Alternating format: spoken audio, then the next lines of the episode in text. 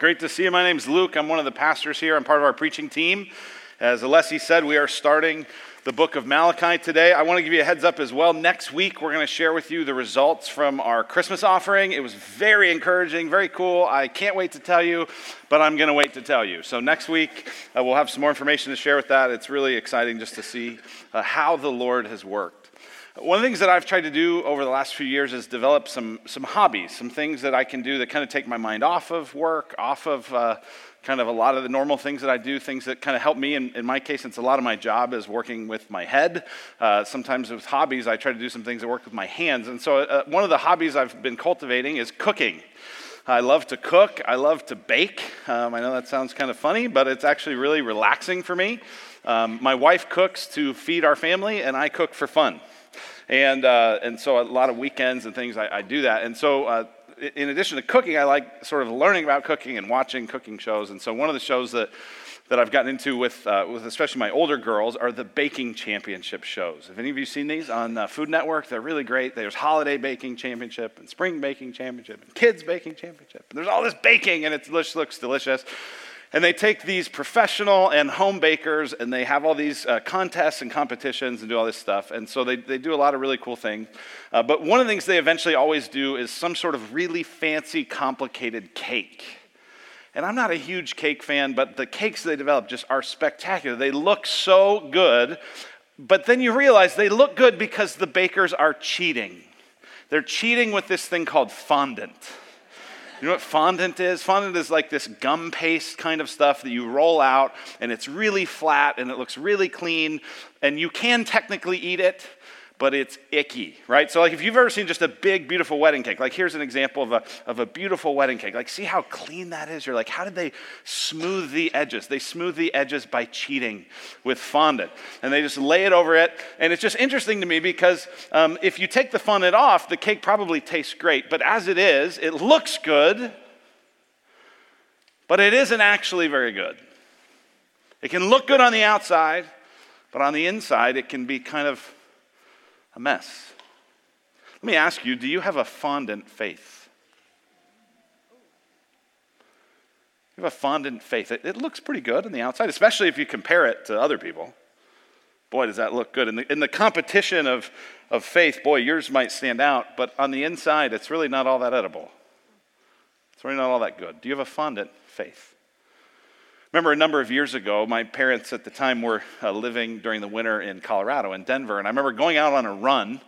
Um, I don't really run, actually, I plod. I trudge, you know, but technically I was running. And when I run, I kind of have to listen to music or I don't get very far. And it was a very cold day, and the device I was listening to just, just didn't have much battery left. And I got probably a mile into a three or four mile run, and the battery went out, and the music stopped. And it was like, uh oh I thought, you know what? All right, I'm going to keep running. I'm going to keep going. And so I kept running and I kept going for like maybe another half mile. And then it was like, all right, I'm just going to walk. So I just start walking. And I'm walking, and it's not very long. And I've been going through just kind of a dry time with God. And I'm walking along, can't hear anything. I'm not running. I feel defeated because I quit. I'm not even halfway through, and I already stopped. And it was like I heard this statement in, pop in my head that said,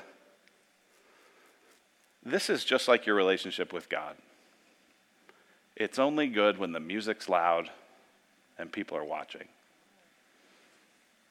Now, when you kind of think a statement like that that's really kind of directed at you, uh, I've got to go, okay, whose voice is that? Is that my voice? Is that the Lord's voice? Is that the enemy's voice? Is that the accuser? Because the accuser likes to say things like that to you.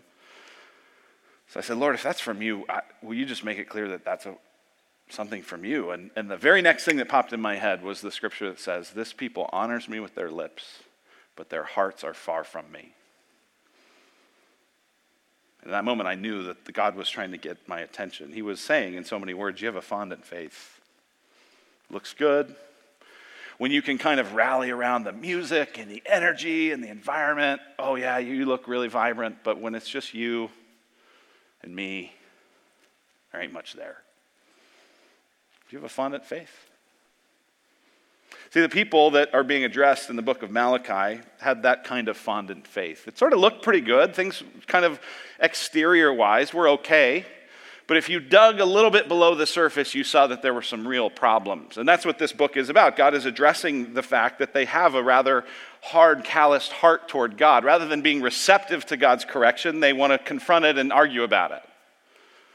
Instead of bringing their best sacrifices, they're bringing the kind of lame and blemished ones. While saying they want to worship God and honor God, they're actually abusing their wives and abandoning them. While saying they want to worship the Lord, they're not giving to the Lord with their money, their resources. And as a result, the temple's falling into disrepair. See, that was the situation that Malachi is addressing. What about us? Are we that different? I just want to remind you for a moment the, the words that we sang just 10 minutes ago. Here's some of what we sang. We sang some very big commitments. We said, We give you the highest praise.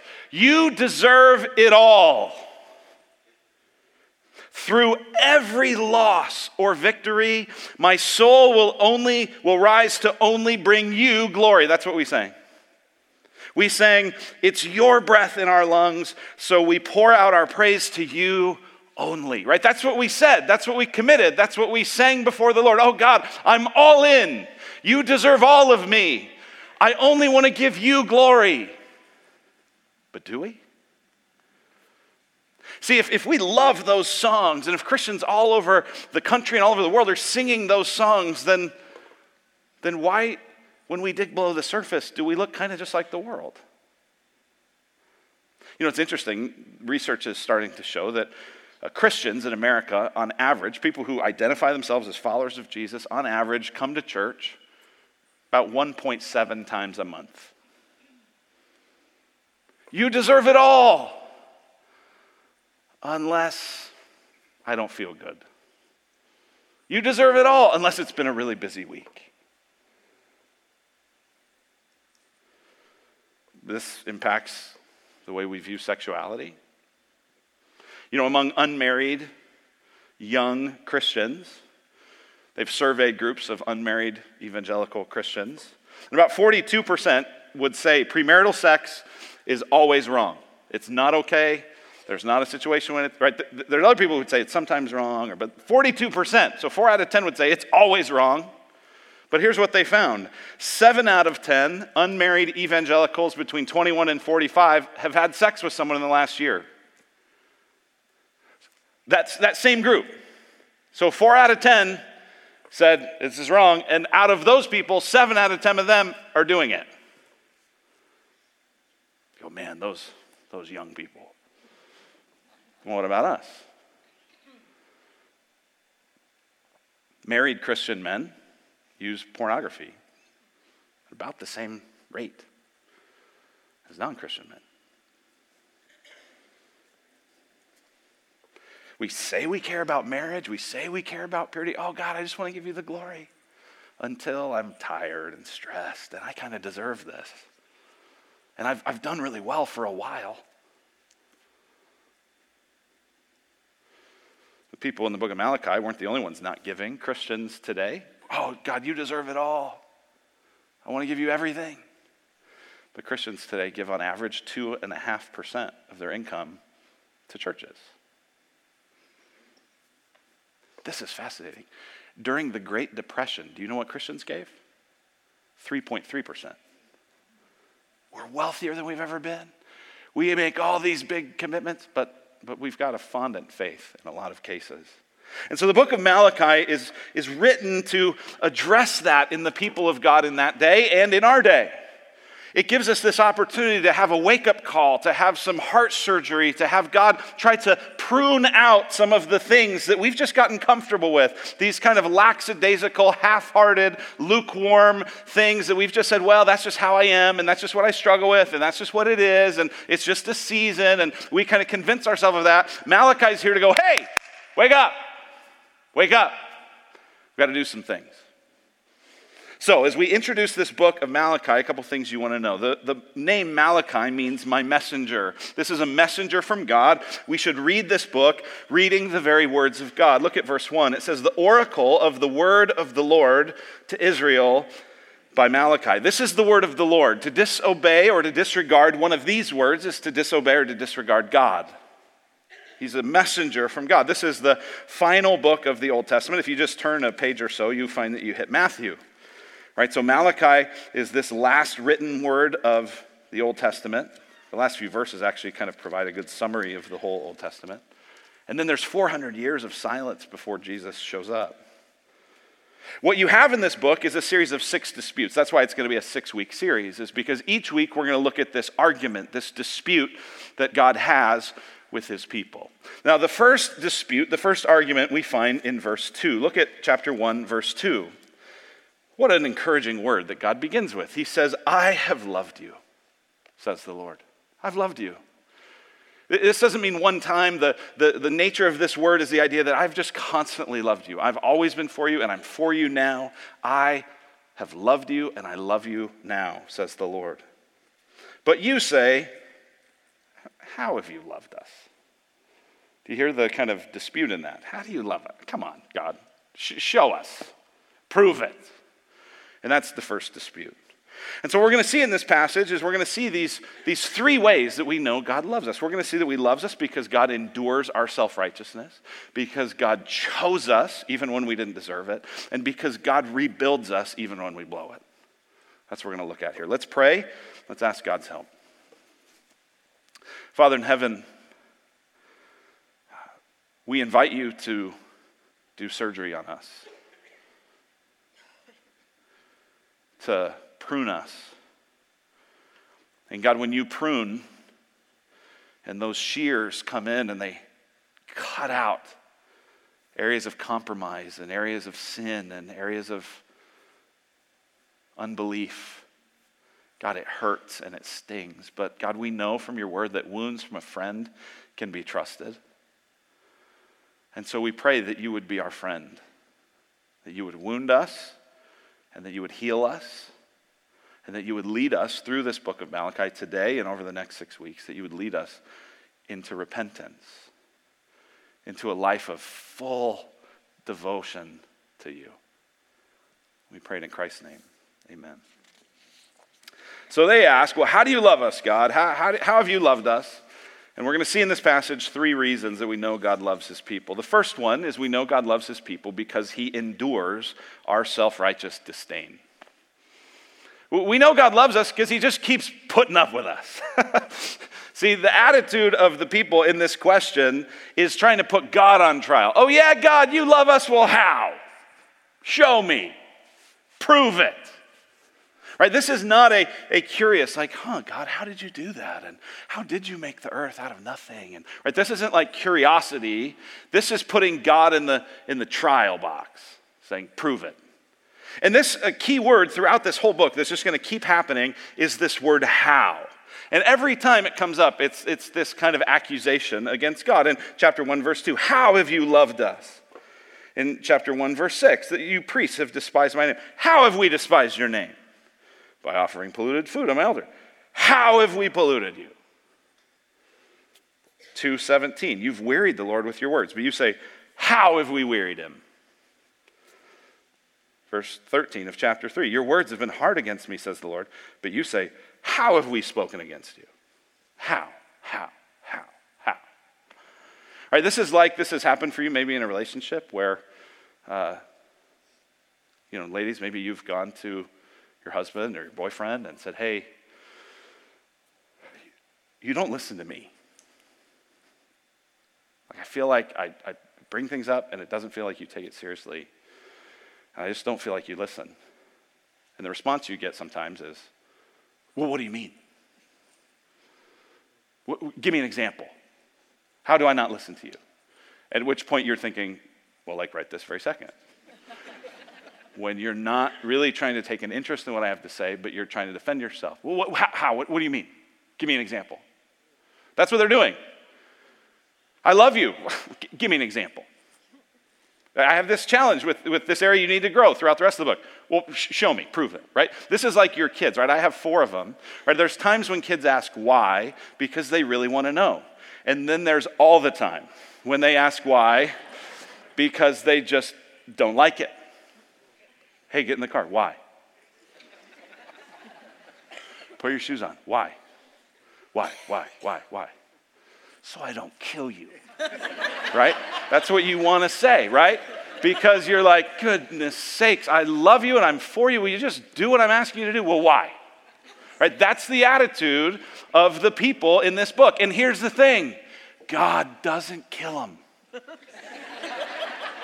He just keeps enduring it.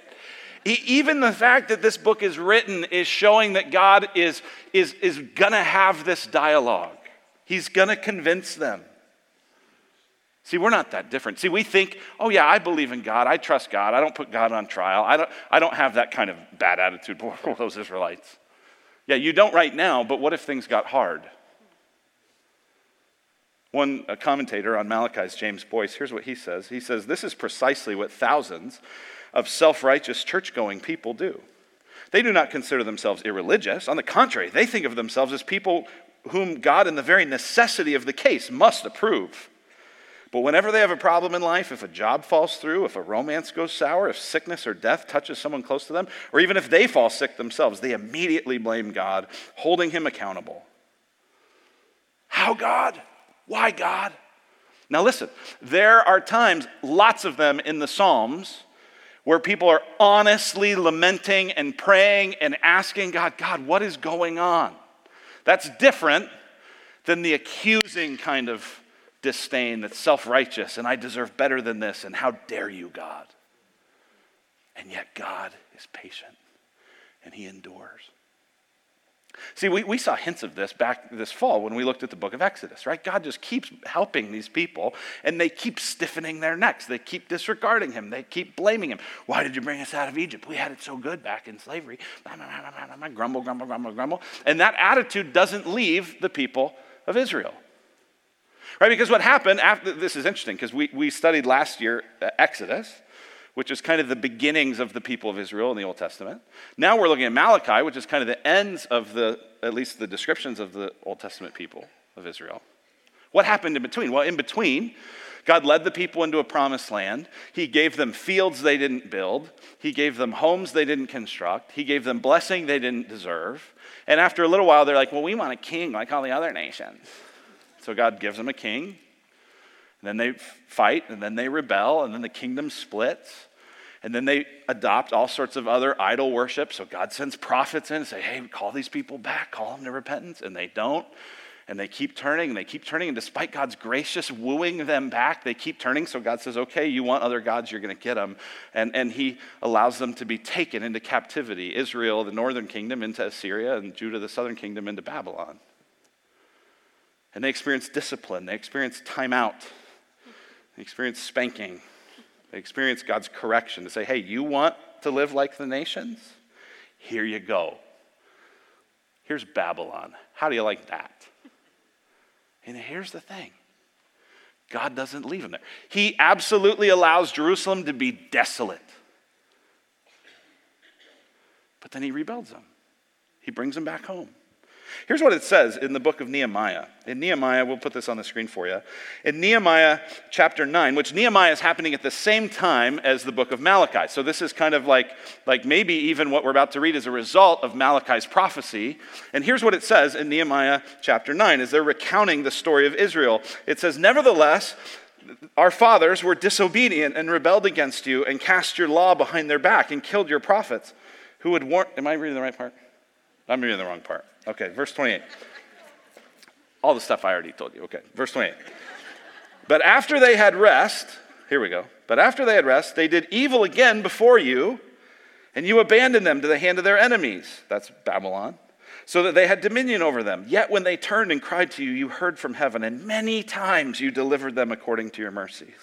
And you warned them in order to turn them back to your law. Yet they acted presumptuously and did not obey your commandments, but sinned against your rules, which is, if a person does them, he shall live by them. And they turned a stubborn shoulder and stiffened their neck and would not obey. Many years you bore with them and warned them by your Spirit through your prophets, yet they would not give ear. Therefore, you gave them into the hands of the peoples of the lands. Nevertheless, this is such a great verse. In your great mercies, you did not make an end of them or forsake them. Two verses later, it says, Yet you have been righteous in all that has come upon us, for you have dealt faithfully, and we have acted wickedly. God's patient.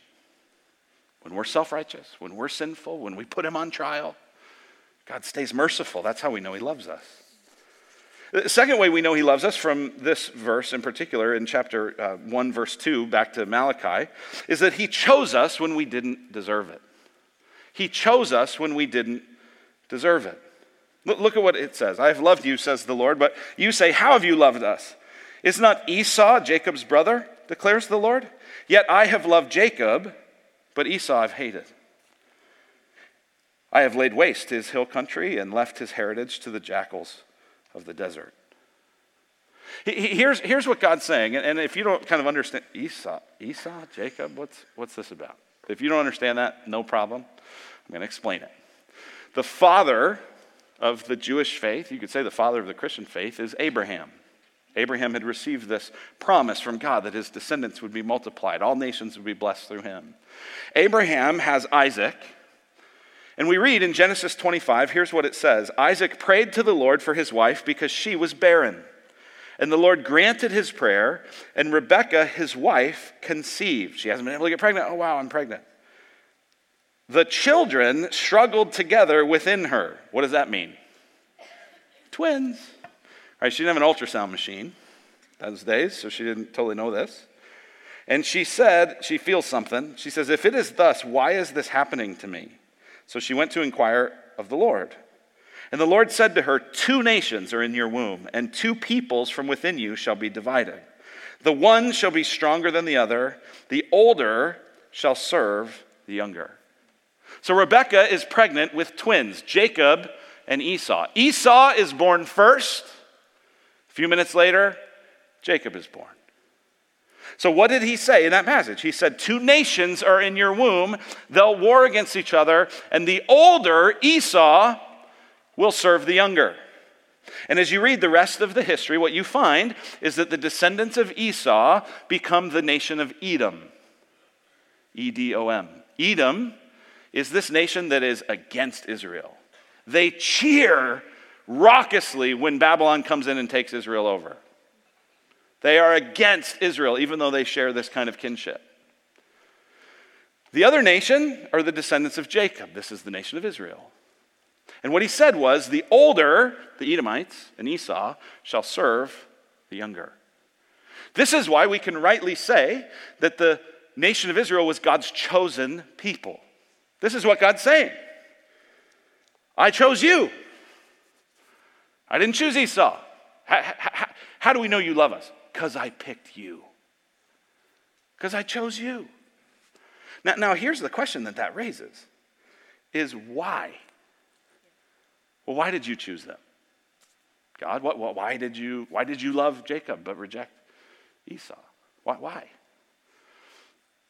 And, and I, have told you this before, but I have a little warning for you husbands. Okay, husbands, eyes up here, this is important.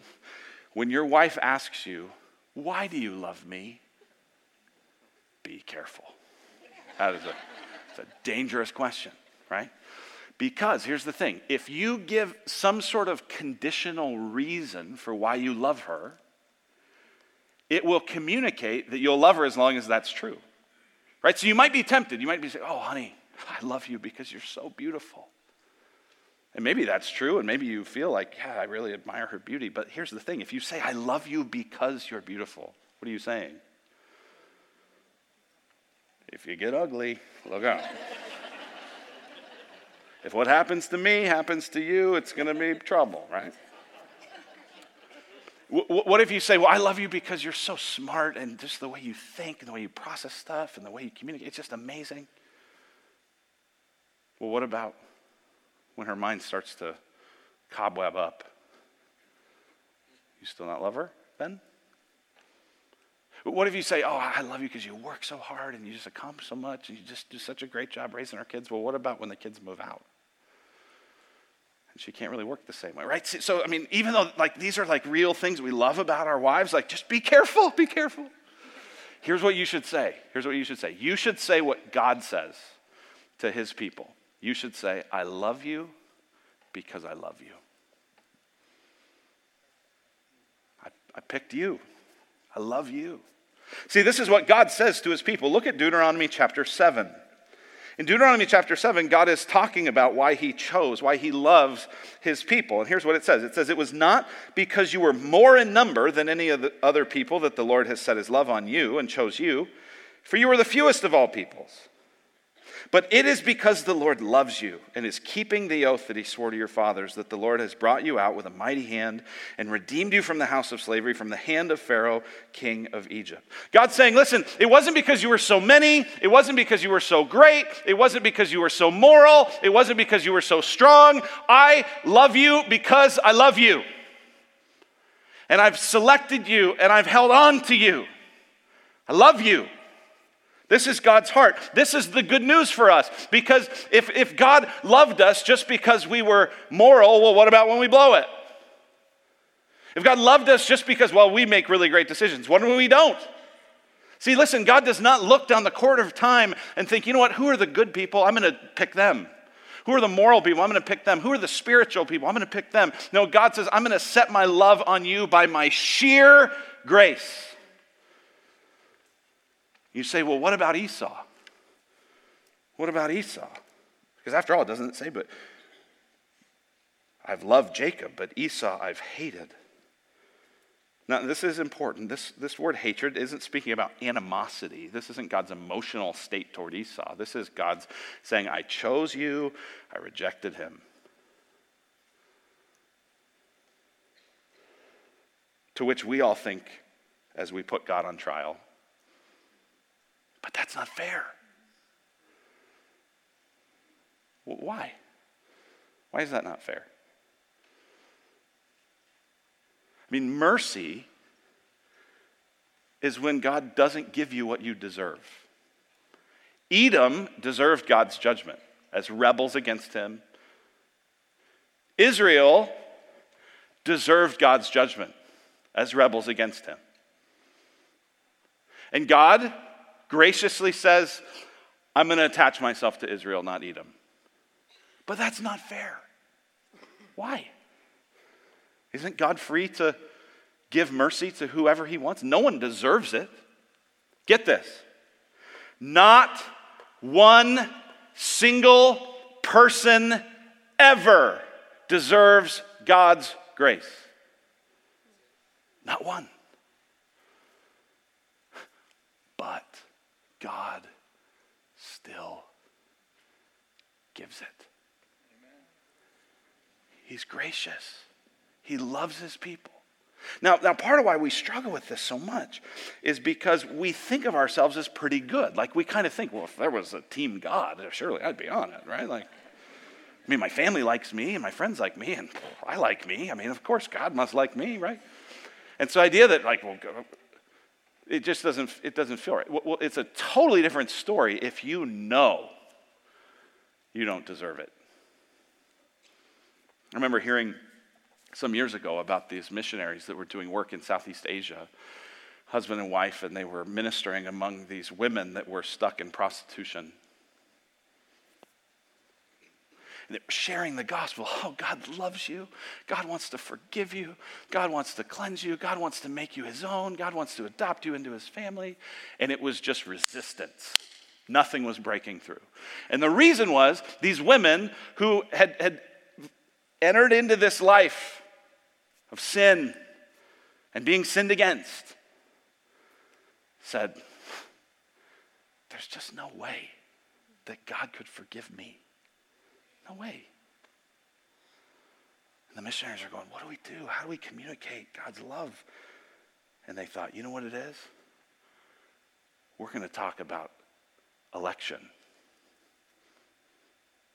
That just as God chose Jacob to be and Israel to be his people before they had done anything good or bad, God has chosen people in Christ to redeem and to save and to forgive. And so they would tell these women, Who are you to say you're outside of God's grace?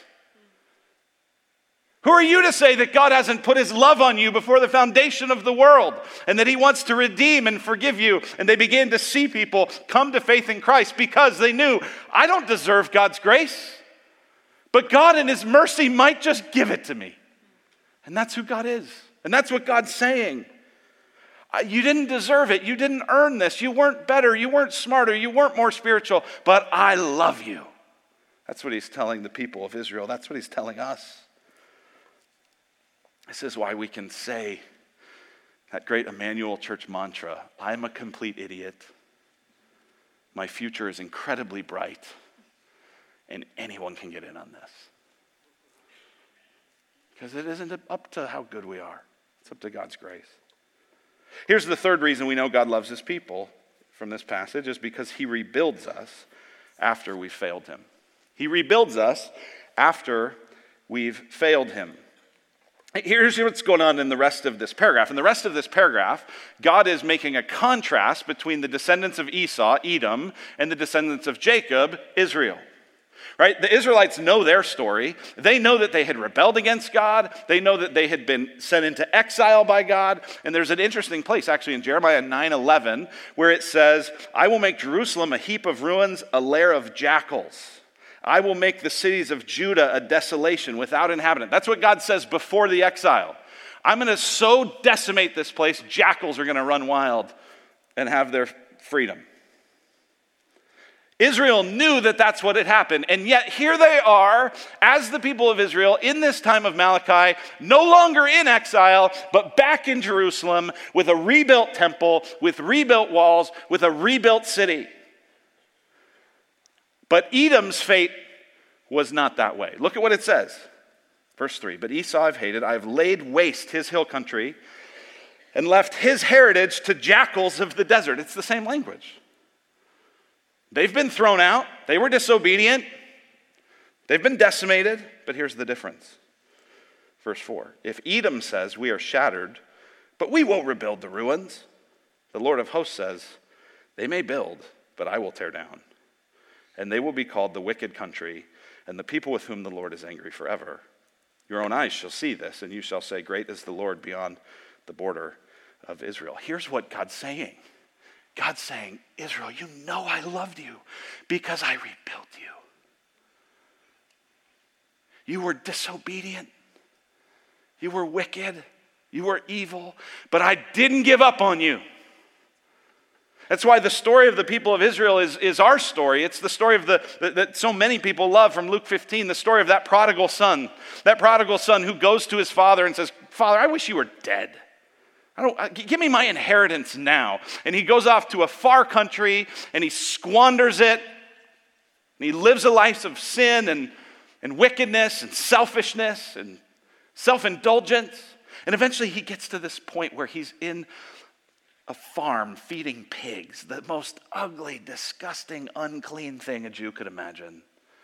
And it's there that he comes to his senses and he thinks, you know what?